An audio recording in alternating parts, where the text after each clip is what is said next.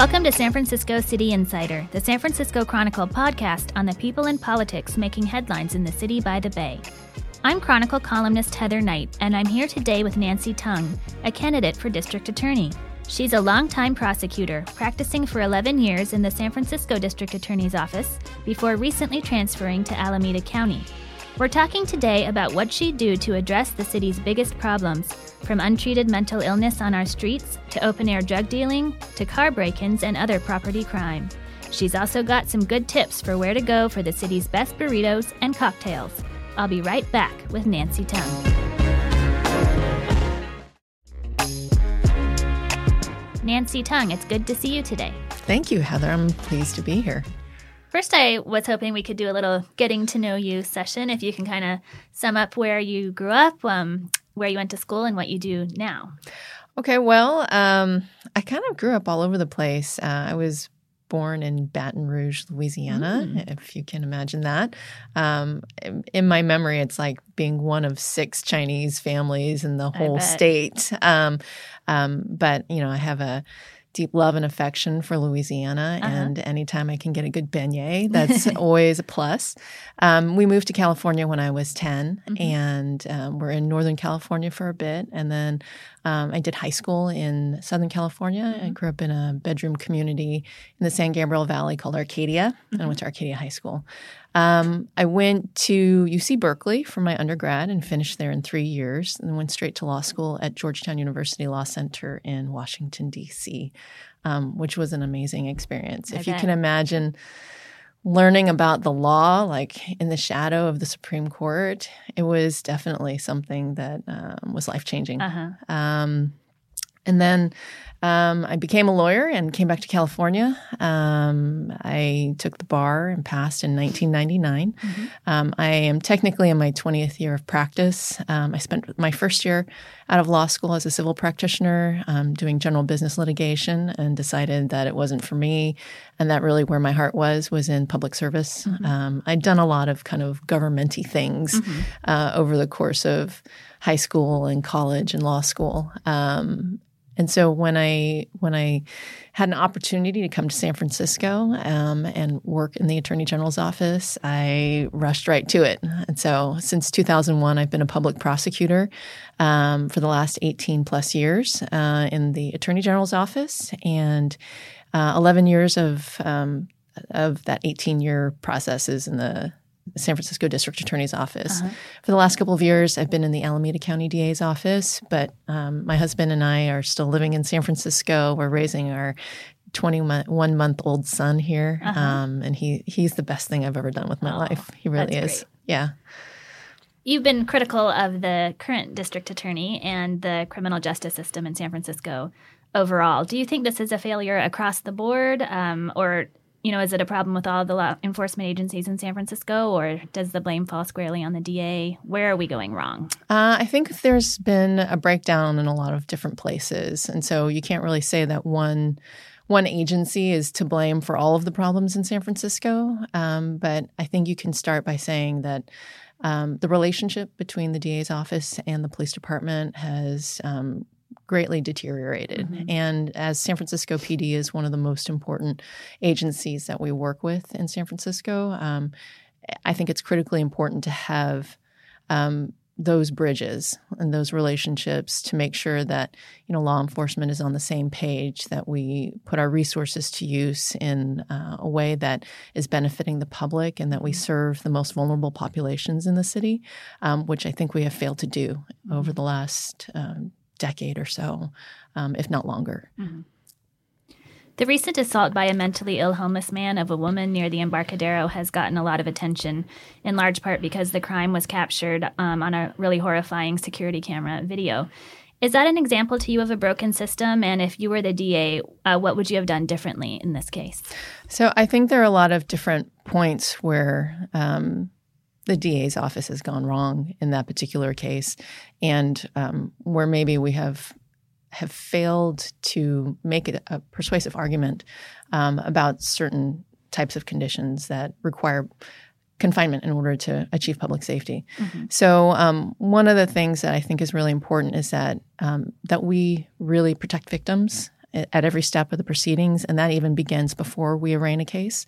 And so um, I think that where we can do better is that we um, make sure to reach out to victims as a case is getting charged, and not until we not wait until after an arraignment or after something already has happened in court, to give the victim an opportunity to make a statement to the prosecutor that can be represented in court, mm-hmm. or to update the prosecutor on a condition. So I think uh, the prosecutor in this particular case said that the victim didn't have any injuries, but in fact she had like an injury to her wrist. Mm-hmm. Um, and um, to really make sure that we protect victims in the process, because they didn't ask to be, you know, assaulted or, um, you know, threatened with a knife or anything else. Um, but I think that's one place where we can start to really um, intervene in the process on the side of the victim. Now, in terms of what happened in court with this person who was um, released from custody, I mean, I, I think I've been pretty vocal about saying that the judge made the wrong decision, mm-hmm. in this case, when um, the public safety uh, assessment says that the person should be detained when indications in the police report are that this is a violent crime, where the defense attorney himself is admitting that there's uh, there are some mental health issues, mm-hmm. that detention is what I think is warranted. Because you could say, like, okay, we're going to send you to treatment, but that doesn't stop a person from walking away from treatment. And if you've got this person who has no local ties, um, who has um, demonstrated this aberrant behavior, who has really violently assaulted a woman. I mean, e- even just hearing about it, you don't ne- necessarily need to see the videotape to know that this is a very serious case. Yeah. And that somebody who has drug addiction problems or uh, mental health problems is not going to just stay in a place. And mm-hmm. we can't um, we can't take the risk that um, – that he is going to walk away from a program and we won't be able to find him again. Mm-hmm. Or just say, okay, well, you know, come back on September twelfth. Let's see what happens. Uh, yeah. You know, I, I don't think that um, when we are talking about public safety that we should be taking those risks with the public. A large percentage of people in jail are mentally ill. What would you do to ensure they get diverted into programs that help them and also keep the public safe, especially for those with a history of violence? Well, I think we we still need to support programming within the jails. Mm-hmm. Um, San Francisco is actually one of the most pro- has one of the most progressive criminal justice systems and um, jailing systems, and the sheriff's department has really, really um, advanced programs in terms of education, therapies, drug treatment, and to make sure that we support those functions within the jail, um, instead of saying, well, the only thing we can do is either put somebody in jail or put them in an unlocked facility where they might get treatment and walk away. Mm-hmm. I think that's not that's not the right place for us in terms of public safety, safety but also being, um, you know, compassionate about people who have um, mental health issues or drug addiction issues. Mm-hmm. So, um, but we also shouldn't be sacrificing public safety at the same time. So just really supporting supporting the programming within the jails, and then also supporting, once people have been stabilized, um, the specialty courts that have access to more resources. Mm-hmm. So like things like Veterans Court, Behavioral Health Court, Drug Court, um, Young Adult Court, that will actually kind of wrap around the defendant and then um, get that person to a place where they can exit the system. Because I think that's ultimately what we all want is um, – somebody who comes into the criminal justice system that we can re- rehabilitate mm-hmm. and exit them out of the system. Would you support expanding the conservatorship program? Currently, um, a new report shows that San Francisco ha- has dropped in the number of people it's conserving by fifty percent in just the past few years, and conserves far fewer people per capita than neighboring counties like Marin and San Mateo. Where do you stand on that? I think that um, we can do more with the tools we have, um, and in terms of conserving more people who meet the criteria. I think that's an important way to start it. I know that, you know, with um, with the new housing conservatorship, they've they've hoped to broaden that. But, you know, in the first year, I think that program is only expected to reach five people. Mm-hmm. So if we can use what tools that we have available already, I think we can move San Francisco towards um, being a more humane place and not waiting for people to get involved in the criminal justice system in order to get them help. Also, San Francisco doesn't conserve uh, very many people under the gravely disabled part of the state law. They focus more on the um, imminent danger to self or others, but actually people can be conserved if they're gravely disabled and cannot provide for their own food, shelter, or clothing. Would, do you think that more people in San Francisco um, should be mandated to receive treatment because of that? I, I think that we can use that, and definitely it would address a lot of the people that we see on the street. Mm-hmm. Um, what we see now is not working, no. right? And um, to be able to get people into a place where, um, you know, sometimes you don't – if you are in need of conservatorship, mm-hmm. you're not – that means that you don't know that you need it mm-hmm. yourself, right? right? And so if we can actually step in as, you know, sort of like the state parent mm-hmm. and get that person to a place where they're in treatment and housed and um, – receiving medical services, then I think we should. Mm-hmm. I think we should try to do more with the tools that we have. And, you know, if that means that we conserve people for a year at a time while we stabilize them, then yes, let's do it so that, you know, we don't let people die on the streets. Mm-hmm. I mean, it really is a crisis point at this po- at, at this juncture. Yes. And how would you make progress on the scourge of open-air drug dealing, particularly in the Tenderloin and South of Market neighborhoods? Well, I think that the inaction Um, at this point has really um, pushed it to a point where now the U S Attorney's Office mm-hmm. has decided that they're going to take action. And you know what? I'm all for it because mm-hmm. um, really what has been happening in the Tenderloin is unacceptable. Um, the Tenderloin is home to the largest concentration of children in the city, the second largest concentration of elders in the city. It is the last place where we have permanent affordable housing in a, a neighborhood that won't gentrify um, it, like other neighborhoods like the Mission has because of that permanent affordable housing. Mm-hmm. And so, you know, I was a narcotics prosecutor for two years, ten years ago. And in San Francisco? In San Francisco. And, uh, you know, fifty to sixty percent of my cases came out of the Tenderloin. And it has not gotten any better. In fact, I feel like it's gotten worse. Mm-hmm. Um, the open-air drug dealing has affected the people who live there in the Tenderloin every single day. It has affected that neighborhood so gravely. Um, you know, you have kids walking around that, you know, see people with needles in their arms every day, and drug dealers on the corners. And it's not necessarily about, like, you know, there there are these wonderful programs that – I don't know if you've heard of Safe Passage. I talk yes, about Safe uh-huh. Passage a lot. Yeah, I, the but prog- you can explain it. Sure, yeah, the, the program is amazing to me. They just had their ten-year anniversary, and it's a program that is currently under the umbrella of the Tenderloin uh, Community Benefit District. Mm-hmm. Um, it started out with a group of moms uh, who live in the Tenderloin who decided, we want our kids to be able to walk from the Tenderloin Community School Um, down the street, five blocks, to their after-school programs without being harassed by drug dealers, without having to be exposed to kind of the day-to-day um, violence and deterioration of the Tenderloin.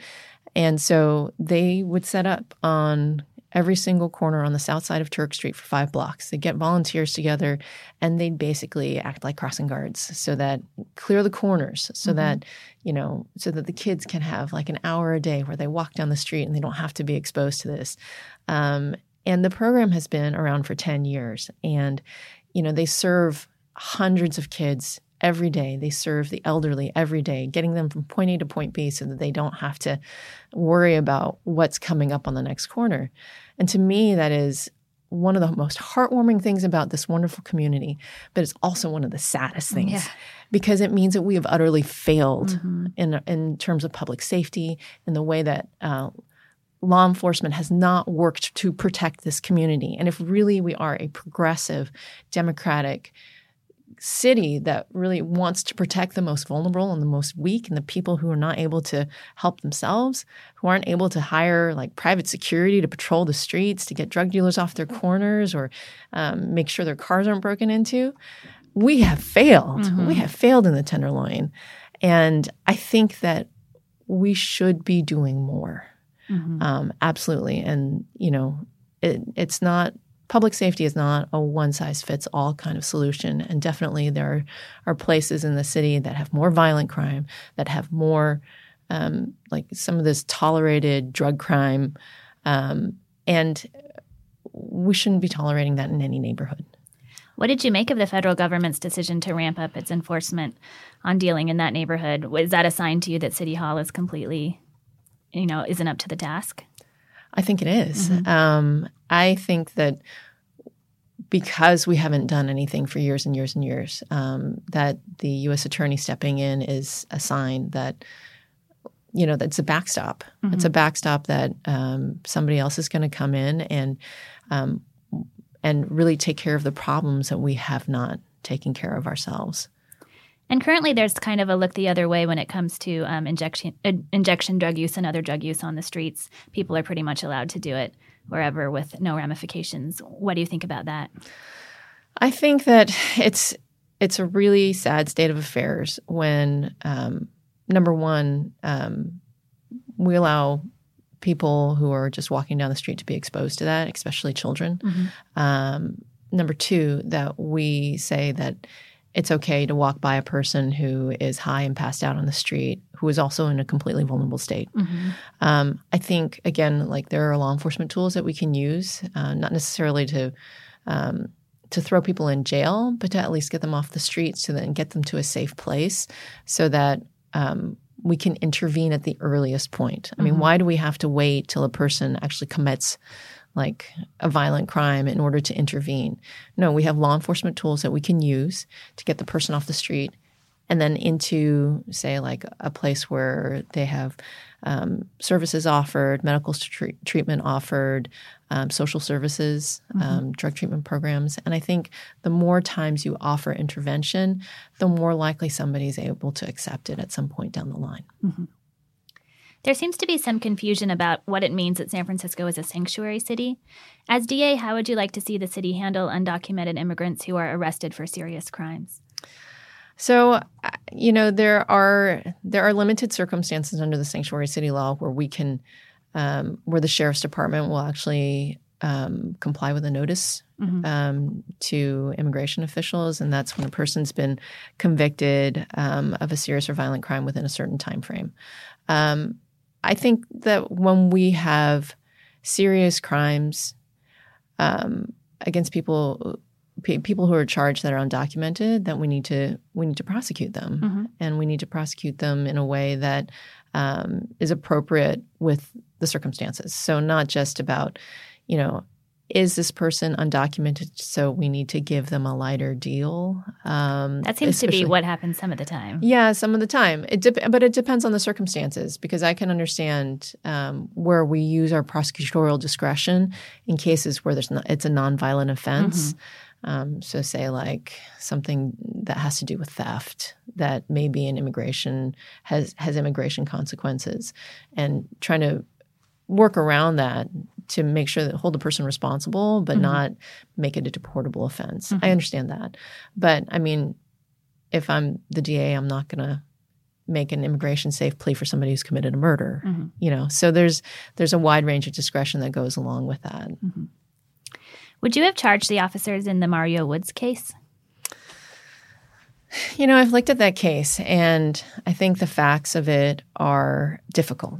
Um, I I don't think that I would have. Mm-hmm. Um, and the the D A's office, the way that it was presented um, and investigated and laid out in their charging or non-charging decision, I think pretty much puts out put the put the facts out in a way that um, shows why it shouldn't be charged.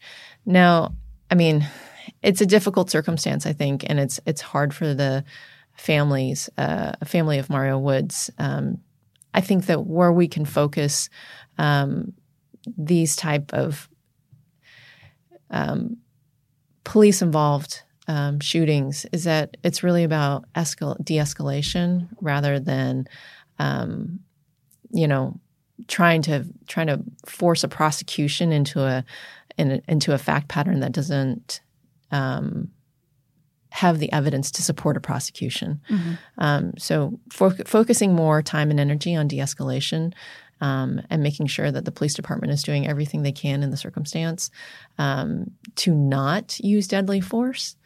Um, but in that particular case, I, you know, the the facts were not facts did not support prosecuting those uh, law enforcement officers for that. Mm-hmm. Is San Francisco doing enough to address its car break-in and property crime ep- epidemic? And if not, what would you do differently? So I think that, you know, with respect to the um, car break-ins, we have a lot of people coming uh, in out of the, from San Francisco, from outside of San Francisco into uh, the city to do these crimes. And it's not just one or two people who are down on their luck who are breaking cars. Really, it's organized crime. That's and that is um, proliferating. Um, and you've reported on this too. Mm-hmm. I mean, uh-huh. um, I, I think that we need to do more to work with other agencies, um, first with San Francisco Police Department, but then also other agencies, um, because the, the car break-in epidemic is not just here, but it's farther reaching. And we don't just have um, criminals that stop at the county line because that's an artificial jurisdictional line. Mm-hmm.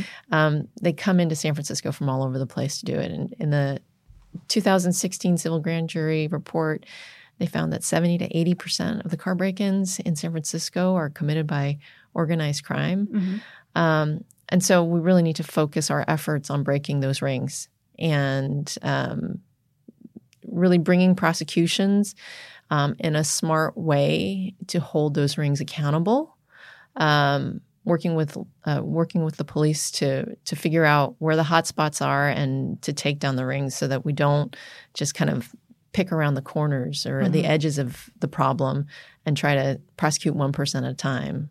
Let's mm-hmm. do let's do some big prosecutions. Let's work together to really solve the problem and show people that they can't come into San Francisco and commit crime and expect that, that nothing's going to happen. There's been a rash of pedestrian deaths on the streets of San Francisco this year, as well as um, some bicyclists um, who've died.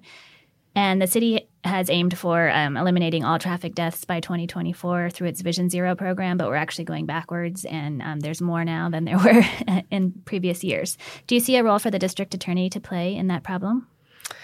Yeah. I mean, I think that whenever we have a pedestrian death or a bicyclist death, um, we need to investigate those cases as if they were homicides and make sure that if there has been a crime committed, that we prosecute those crimes. Mm-hmm. Um I think, you know, in a in a more civil enforcement type of role, that to the extent that um, some of these um, collisions, traffic de- fatalities are caused because of bad behavior of, um, say, Uber or Lyft drivers that are, you know, not following um, traffic rules or running red lights or Um, whatever else, to the extent that the companies have some responsibility in making sure that their drivers are good drivers mm-hmm. and are following the rules, um, that maybe we can exert some pressure there. Um, and definitely, um, you know, it, the question of D U Is has come up mm-hmm. in some of our debates um, and whether or not there should be um, trial prosecution of D U Is.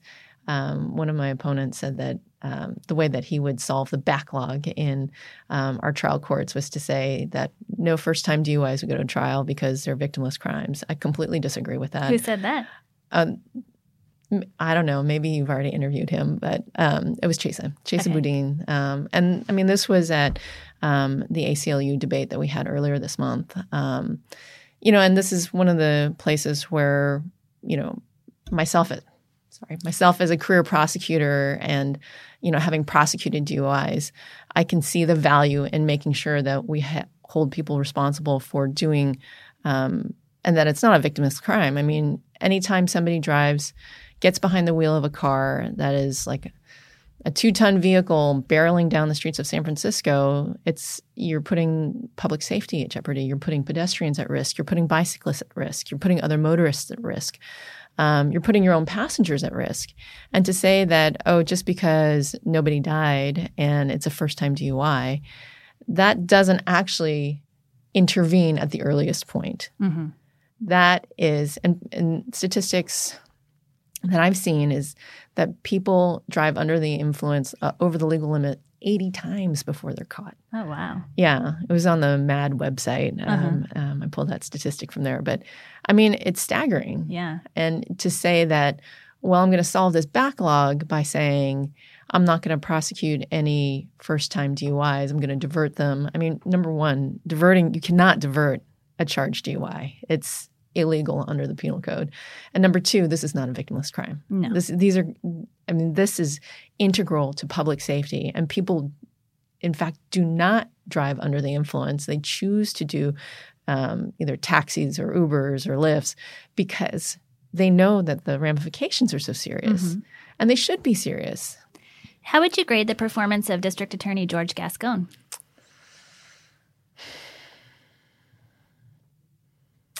Well, I guess you didn't say the questions would be softballs, right? I don't believe in softball questions. Okay.